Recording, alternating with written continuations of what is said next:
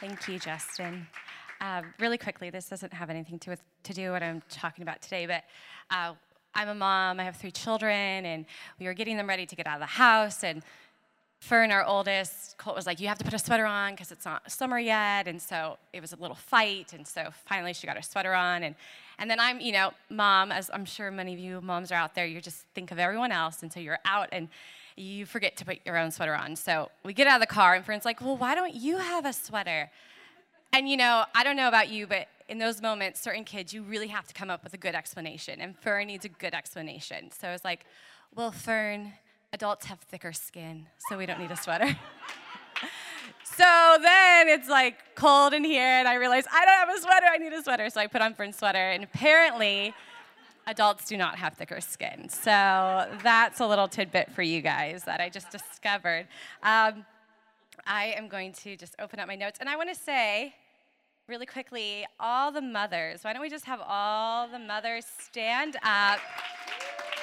All the mothers to be.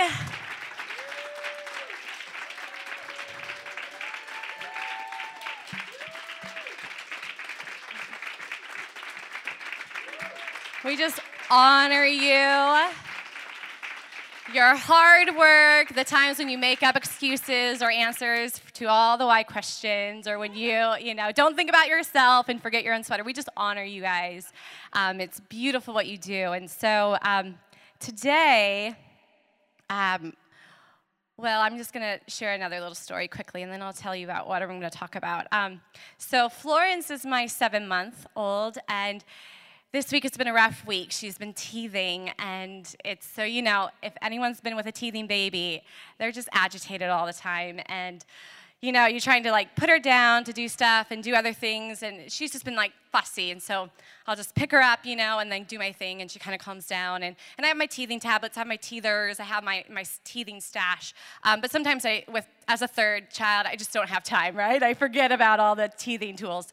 Um, and so this was going on through the week where she would get fussy and I'd pick her up and she would calm down. And then it's like, okay, okay, she's good. And I put her down and fussy again and I pick her up. And I've been also thinking about what I'm speaking about this today. And it realized, it dawned on me, wow, the presence, when I just bring her into my presence in my arms, it's very comforting. And even though I haven't gotten all my teething tools, she calms down and feels comforted without all those other things. And so, how many know that moms are really good comforters, right? Like, if you're if you need to be comforted, you go to your mom. So, in lieu of Mother's Day, today I'm going to talk about the God of all comfort because how many we know, right, that God isn't male nor female, but He puts qualities of Himself in men and women. And one of the beautiful qualities that He's put in mothers is the ability to comfort. But it comes from God. So 2 Corinthians 1 3 4 says, Praise be to the God and Father of our Lord Jesus Christ, the Father of all compassion and the God of all comfort, who comforts us in all our troubles, so that we can comfort those in any trouble with the comfort we ourselves receive from God. So, this is the God we serve from Genesis to Revelations, the God of all comfort. And I'm going to first start in just this story of comfort and, and what the Bible speaks about comfort. I'm going to start in the Old Testament. And what I was, while there are these places and hints of where God comforted or gave tools for comfort, David, in the Psalms, he said, Your rod and your staff, they comfort me. Um, Psalm 119, Your word, your precepts are comfort. So we see there are these hints of what comfort looks like in the Bible, but actually, what we see a lot of are the cries for comfort. In Lamentations, which isn't a very uplifting book of the Bible, it's actually laments, um, agony. The you know Jerusalem has been destroyed, and it's just it's toward the end of the Old Testament, and it gets pretty dire from here on out. But I'm just going to read to you um, a few in in Lamentations, where it says, um, Jeremiah is crying out, and in the first chapter, he says, Bitterly she weeps at night, tears are on her cheeks. Among all her lovers, there is no one to comfort her. All her friends have betrayed her, they have become her enemies. A little later in verse 9, her filth, filthiness clings to her skirt. She did not consider her future. Her falling was astounding. And there was no one to comfort her.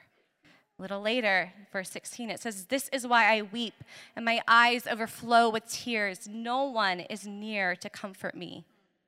And a little later in verse 17, Zion stretches out her hands, but there is no one to comfort her.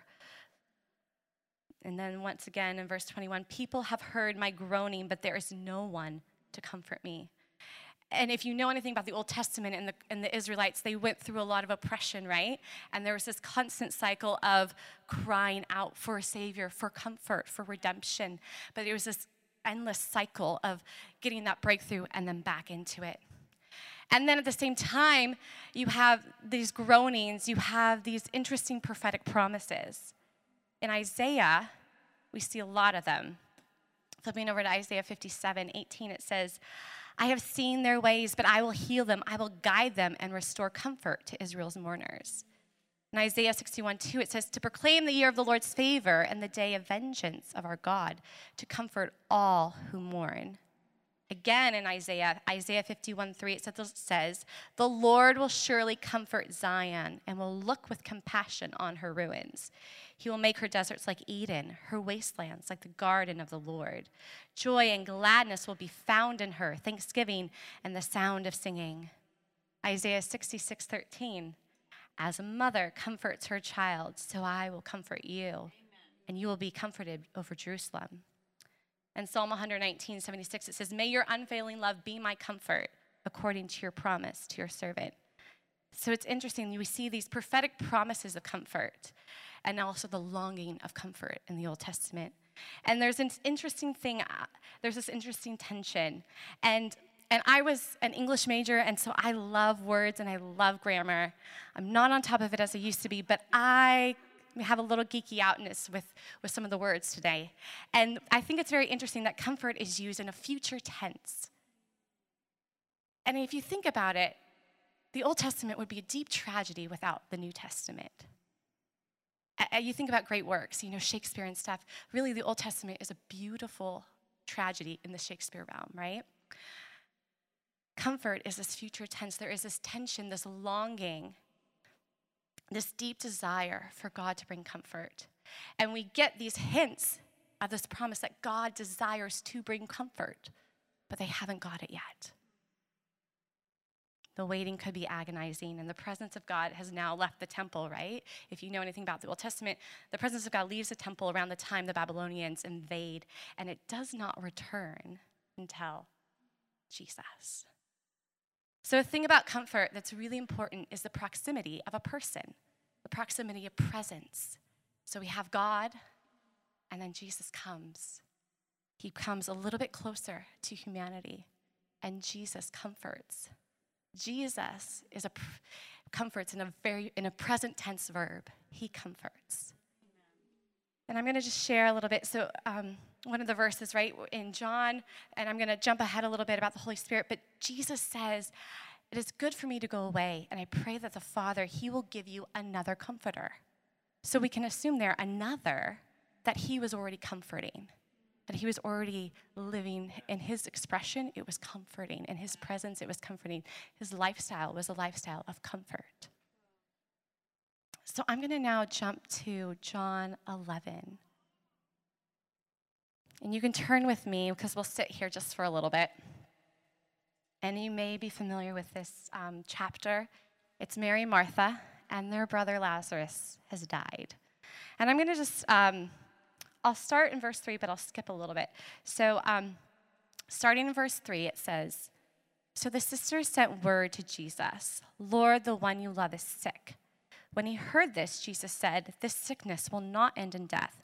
No, it is for God's glory, so that God's Son may be glorified through it. So I'm just going to read that again. So Jesus says, This sickness will not end in death. No, it is for God's glory, so that God's Son may be glorified through it. So Jesus says this, and he knows this, and this is where the story's going.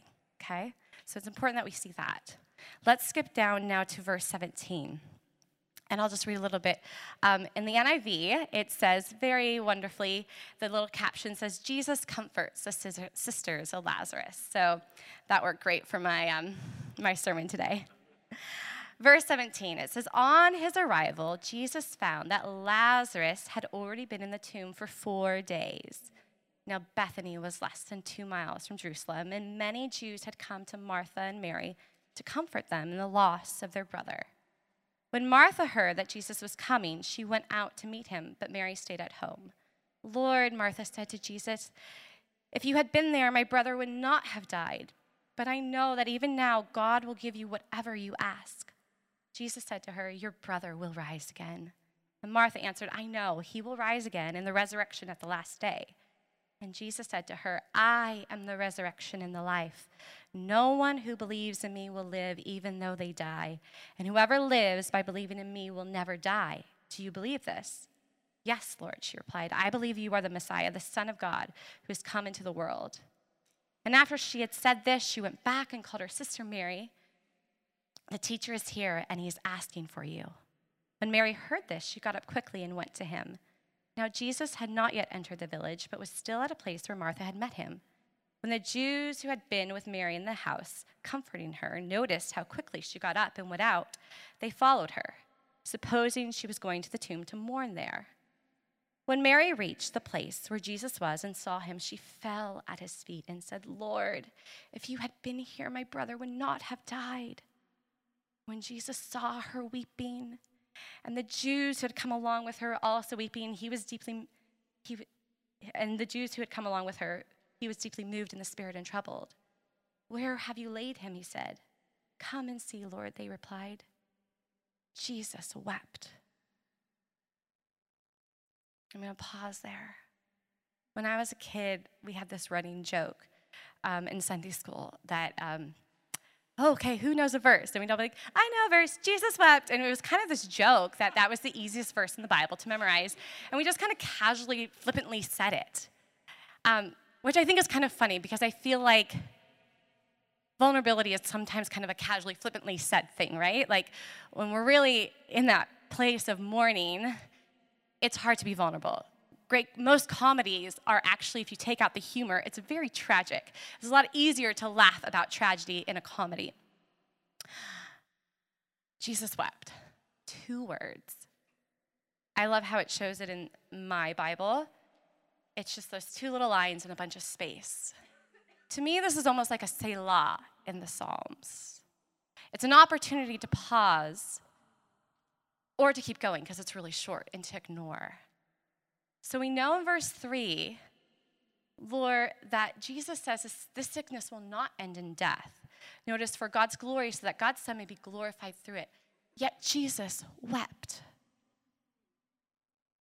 I have a fear that sometimes in the charismatic church we miss these words, and I fear we're, we are praying for the miracle and the breakthrough, yes.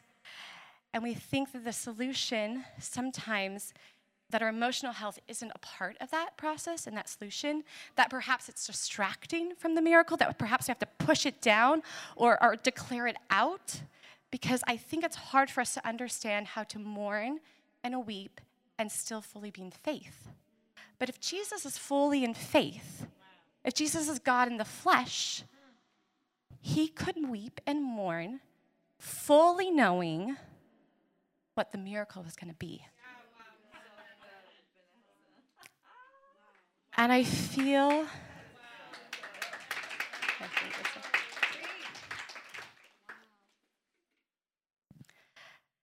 And I feel the answer is both. My philosophy professor in college, he would say that a lot, you know, and a lot of times we live in black and white, and yes, we do, but with God, a lot of times the answer is both. You can fully have faith and you can mourn. And I think it's really important that we realize there's emotional rhythm, there's emotional health in our walk with Christ, and we can fully walk in faith, believe for the miracles, but we can also be very honest with God about what we have lost and what we don't know or understand yet. It says, Blessed are those who mourn, for they will be comforted. And perhaps we haven't felt God's comfort because we haven't mourned at times when God's saying, If you mourn, I will comfort you. And I feel like in that place, it will allow us to uh, actually stay engaged with believing for the miracle.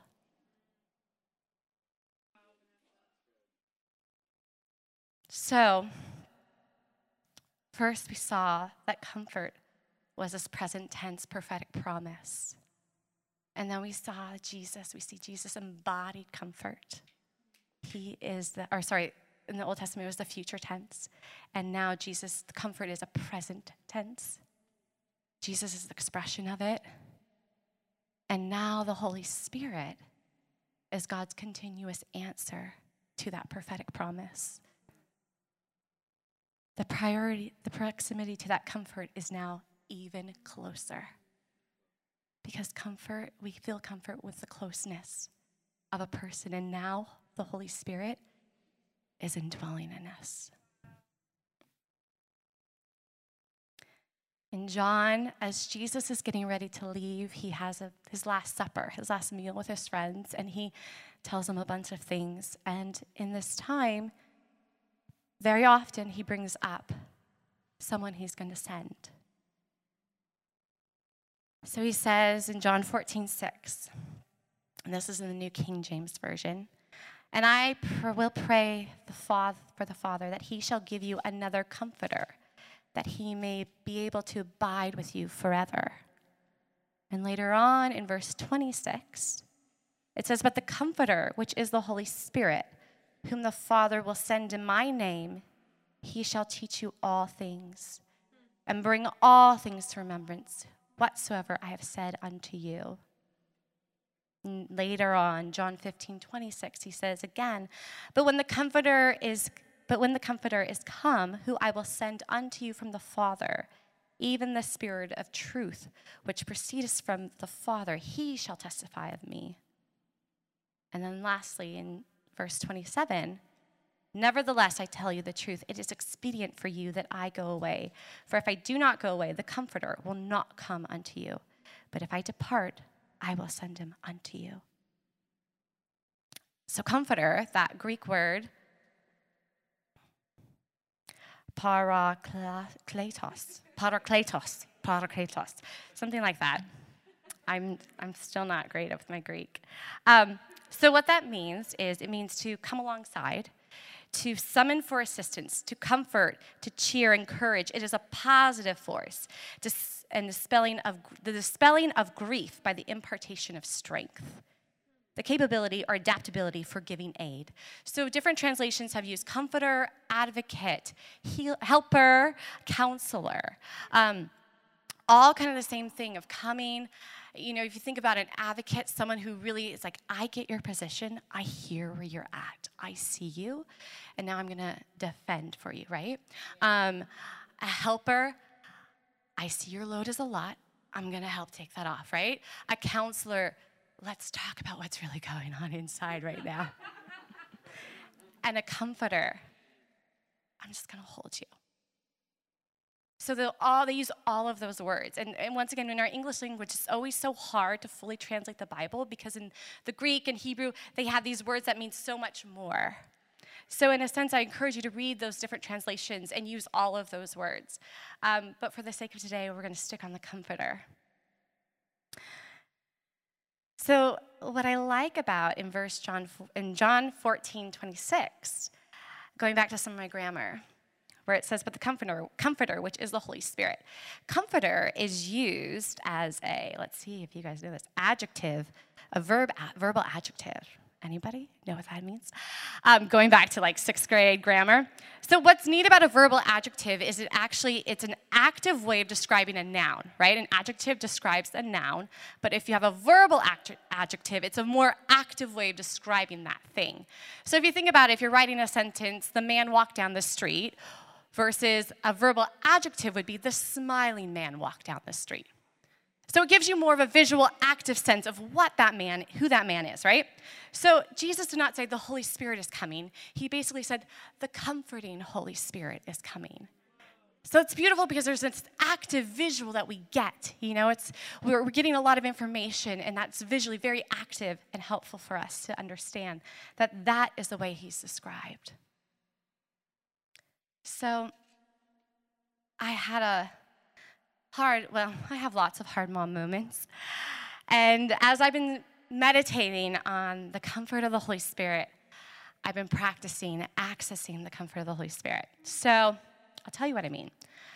Okay, so we all have we all have hard little hard moments, right? So we ha- we have the Jesus, Mary, Martha deep lost moments, but I'd also propose to you that we have these little moments where we actually need more more comfort and need comfort more than we realize. Okay, so so my life, you know, in a day, it's like Florence is whining, she's teething, I need to pick her up. Then Lilu needs something. The house is a mess. Now I'm feeding Lilu and, and Flor- or f- feeding Florence, and Lilu has to go to the bathroom, and like, and there's, it's messy, it's just messy. You know, with three children, you can never keep a house clean.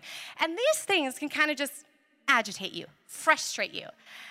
And, then Colt, you know, is taking Florence, my oldest one, to school, and, you know, like the half and half is left out for, you know, 45 minutes, but it's on the table. And I'm just frustrated. Now I'm like, why is that half an hour out, right? So you just get these little frustrations, and then you look to divert them, right? Maybe it's chocolate. I've definitely used chocolate at times to comfort me, or maybe it's lashing out at Colt when he gets back. Why can't you just put the half and half, right?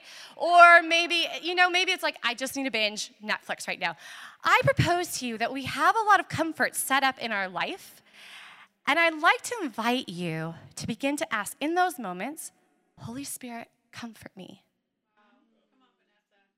I know it sounds like a little pansy, but I'm telling you, it's powerful because this is why. It's the spelling of grief and imparts strength. So, my chocolate may dispel my grief for a moment, but it will not impart strength in me. And there's something beautiful. I've gone to this place in those little moments where I am frustrated. I've said, Holy Spirit, comfort me. And I'll tell you, I hear him say, I see you. I know it's hard. I know it's hard. And yes, every mother probably goes through it. So it's not that novel, but in that moment, it's a pain point. And I hear the tenderness of Holy Spirit say, Yeah, it's hard. And the beautiful thing is, just enough of that, that comfort, I feel the shift. And I've seen myself just like, I don't even need to shift the atmosphere. The Holy Spirit just does it. And so you're getting the dispelling of that grief, even if it's little, the impartation of a supernatural God. I am telling you, I think this is part of God that we have not accessed enough. I, you know, you just think marketing has made huge amounts of money over the word comfort. You know, your vacation, you're waiting, you know, once I just get through this week, I want the weekend, and I can't wait to go on my vacation at the Hilton where they have plush pillows and eat the macaroni and cheese because that's so comforting. Like, we are longing for comfort more than we realize. And it's in the presence of Holy Spirit. Holy Spirit is our comforter. He is the, our comforter for the big, grand losses, which I know we've all experienced in this season. But He is also there to access these little moments. And the invitation I really feel strongly is invite me invite me in those little hard moments. I see them. Sure, everyone deals with them. Sure, like the train's late, you know, and you have, you know, you're, you're, you have the pressure of your boss. And I think we think like, oh, that's, that's pansy. You know, I think we think like, oh, I should be tough enough. I invite you because why then are you going to your phone for Instagram, right?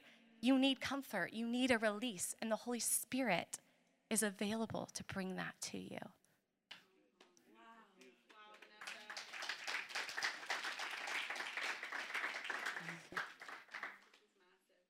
So finally, in the epistles, the mm-hmm. word comfort is used in the most grandest sense.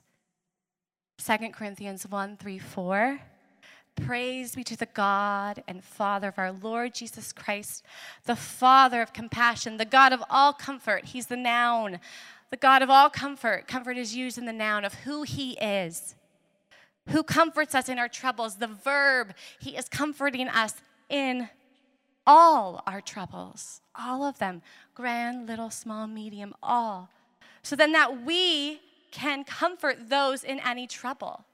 So we're getting that too, then also there's an action, there's a direct object to comfort those in any trouble with the comfort we receive from God. So there's this flow, the, the noun, God, the comforter, who is comforting us in all our troubles so that then we can comfort those in trouble with the comfort we have received from God. So there's this beautiful, giant bubble of comfort that we are living in, receiving, being a part of, connecting to. that once again, it's not just for the toddler, it's not just a mom thing. You know, like comfort sounds so, you know, feminine at times, right? But I invite you that it is deeply a part of our makeup. And God, we are wired to receive comfort. So I'd like to invite the worship team to come on up. And then, just really quickly, um, Colt, he's been really studying, studying Revelation. So I don't have all my notes on this one, but um, the truth is the ultimate comfort will come from the new heaven and earth. And in Revelations 21, it says, He will wipe every tear from my eye. And I just want you to visualize that for a second. To wipe a tear off of someone's eye is a very gentle, very intimate, very loving. I mean, visual. Just, it doesn't say, and all the tears will disappear. He's going to go around and wipe. I mean, you have to, you know, be very gentle. And so that's just a beautiful, beautiful picture of God, the God of all comfort. So, my daughter Lilo is four, and she's had quite a year, which I'm sure a lot of you have had. We were up in the Poconos most of the summer, and she had her sister, and um, there were a lot of things going on in her neighborhood that she was not aware of.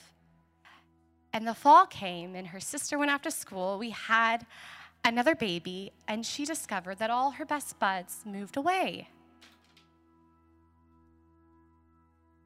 And it was hard. We have the new baby, we're not going out much. So around winter time, we start going back to our little park that we um, would go to a lot pre COVID. And it was the craziest thing because Lilo's very much of an extrovert. And we'd get there, and she would mom crying. Um, she would retreat and she would not like it there.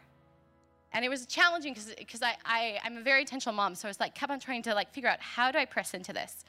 Um, and this one time, even these kids came up to her and she ran away behind this play structure, and that is not Lilo.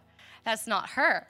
And it just bothered me so much and grieved me. I kept dialoguing with Father God about this. What do I do? And and it just, there still wasn't a moment to really know how to unpack it with her.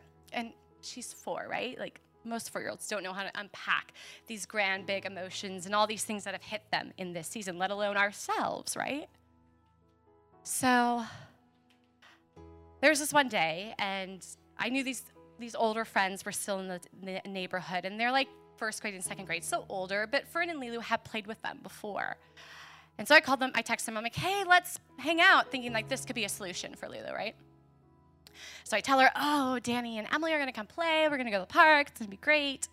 And we get there, and before they had not, they hadn't come, we were there earlier, and we were playing, she was having fun, we were like breaking the ice. Then they get there, and she immediately sh- turns into a different person. Like she just cowers back, and she won't even say hi to them. And I was so confused and kind of frustrated and a little offended, and I kind of, I had to apologize later because I'm like, Lilo, you need to say hi. Like, you're being mean. And I don't like to speak that way normally, but uh, it was bothering me. And, and obviously, there was stuff that I was still experiencing about this lack, this loss in this season. So, no matter what I did, she did not want to even give them really a smile. And it really confused me. So then we get back home, and um, we're getting, I'm getting her a snack, and um, she wants milk. So I pour her some milk and I go off to do something with Lilo. And all of a sudden I hear this big cry, this big like, ah! And I turn around and I go in the kitchen and the milk is spilled. Now, I have a motto in my parenting I let my kids cry over spilled milk. And I'll tell you why. I have found that if my kids need to cry over spilled milk, it's not really about the milk, it's about a whole lot of other things. And that this is now a moment where she suddenly opened up and some tears are coming. And this is a moment where Mother, Holy Spirit, can press into something. So in this moment, I pick her up and I just say, It's hard when things like this happen. I'm sorry. I know. I hate when my milk spills too. And I just began to speak to her. And then I said, There's a lot. Things change. There's a lot that's that's changed in this season. I know, Lilo. And she cries more. You know, it doesn't go away. And sometimes that's hard because you're like, in this what I've learned in parenting, sometimes you're like, if you have the time, it's beautiful. But sometimes you're like, oh man, now we're going deeper. And now here I'm crying. And you're crying over the spilled milk, right? But we cry together. And that, and then after she was done crying, she said, okay, I'm done. I'm like, do you, do you want some more milk? No, I'm fine. And I find that, this is another side parenting note. I find that if you give your child the chance to cry it out over the spilled milk, they can work stuff out. There's a parenting book I, I've read called Tears That Heal, and they actually say that tears release stress hormones out of your body. So even if it's a spilled milk, even if it's you're late, you're running, and the coffee spills and you want to cry, I invite you, can cry. Because how many of you know we do a lot of stuffing, right? We do a lot of stuffing. The boss is mad at us. Okay, we, eh, we, we didn't do that great on that report. Okay, I can handle it. I can manage it. You know, things are breaking up with that boyfriend or girlfriend. It's okay. I can manage it. My finances, it's okay. I'm going to manage it. And then you walk and your coffee spills and now you rage. You know? Or now you cry. I'm telling you we stuff the big things because we don't always have the language and we don't always know fully what's going on, but we know when the coffee hits us, that makes me mad or that makes me sad. But actually, what we're crying out is all that other stuff. So I invite you to look for the spilled milk moments and say, I will cry over the spilled milk moments because those are actually really going to open you up to something deeper that you may be stuffing. So, Lisa and I cried, and then later that day, I told Colt like about the situation. I'm like, this is so crazy. Like she doesn't ever act like this, and I don't know what to do. And Colt's like, uh, okay, well maybe I can talk to her. Let's, you know, i am going to go order pizza, and I'll just take her for a walk with me. So they walked, and and actually, Lila said, she said, Daddy, I miss my friends. And that I think is just hits me because the funny thing is, Colt then came back and he said, You know what she said? She said she misses Lila and um, Syra and Matilda, and it's hard for her to go to the playground and not see them there. And that's so articulate for a four year old. And for me, it actually opened up my own thing. I was like, Oh, yeah. I miss my community of friends because they're our parents and those were the kids, and, and then I had to cry. Um, but I, I feel there might have been things right, that we have lost in this past year. And I feel the Holy Spirit is coming and wants to comfort you. And, the invitation is to allow just the Holy Spirit to comfort you and to mourn how you need to mourn. And here's the thing here's the cool part of the story. So then Colt and I were just at um, a conference, and they, a prophetic conference, and this group prophesied over us, and they said, I feel like the things that were lost in this season are going to be restored to you and Colt afterwards, he's like, you know what I thought? I thought immediately our, our friends in our, in our neighborhood that God's going to restore those. And I, in that moment, I said, I'm going to take that. I'm going to take that for myself, but I'm going to take it for Lila. So there's the miracle I'm believing for, right? Giving myself the freedom to mourn did not distract me from them believing for a miracle, right? So last week, we're out there playing, and we was like, I know that girl. I know that girl her name's Colette. So apparently, like Colt and um, have gone to the playground, and there's this little girl, Colette. And she's seen her a few times, but she has been afraid to go up to her. And so I was like, oh, well, why don't we go play by her? So we like go play by her. And um, and then the mom or the babysitter's like, I know you guys. I think, are you Lila? I'm like, yeah. I'm like, yeah, Lila recognized Colette. And they just grabbed hands and just started walking. And it was so sweet. I mean, they didn't really say much. Like, Lila was just kind of like, You know, it was like, and then I think at one point, you know, Colette's holding her hand. She's like, I could tell Lila's like, I don't know how to keep holding her hand. I like, I want to talk, but anyway. So it was cute, but it was, there's that miracle. The answer to the miracle for little Lila right there was that there was a familiar friend, a safe friend, not a second grade friend, but she's three, so she's right in her age. And, and that, that met a need, right?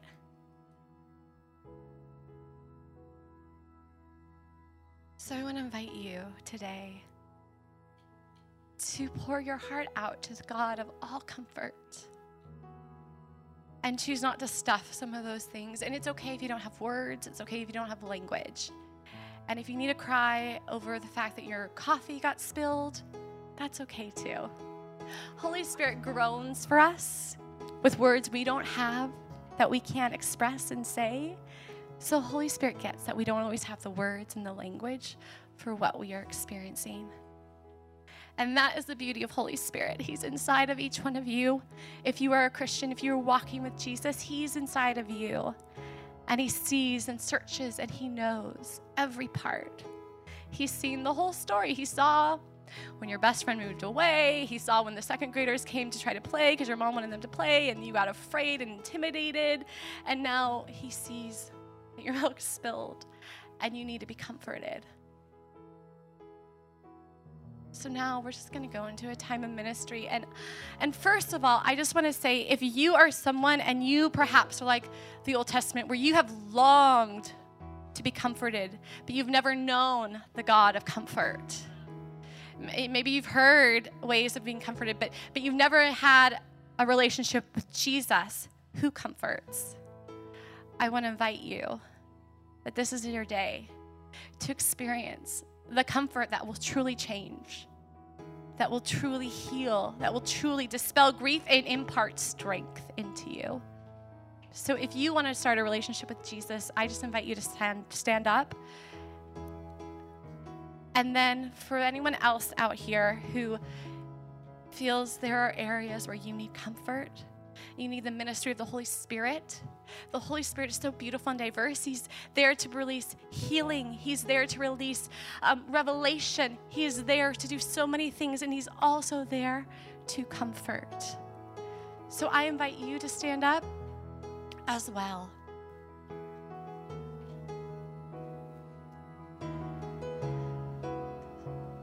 So, Holy Spirit, thank you that you see. You see the deep, deep places in our hearts. You see the questions, you see the loss, you see the pressure, the tension of the season. You see you see when we had to just react and make decisions very fast because information was coming at us very, very fast.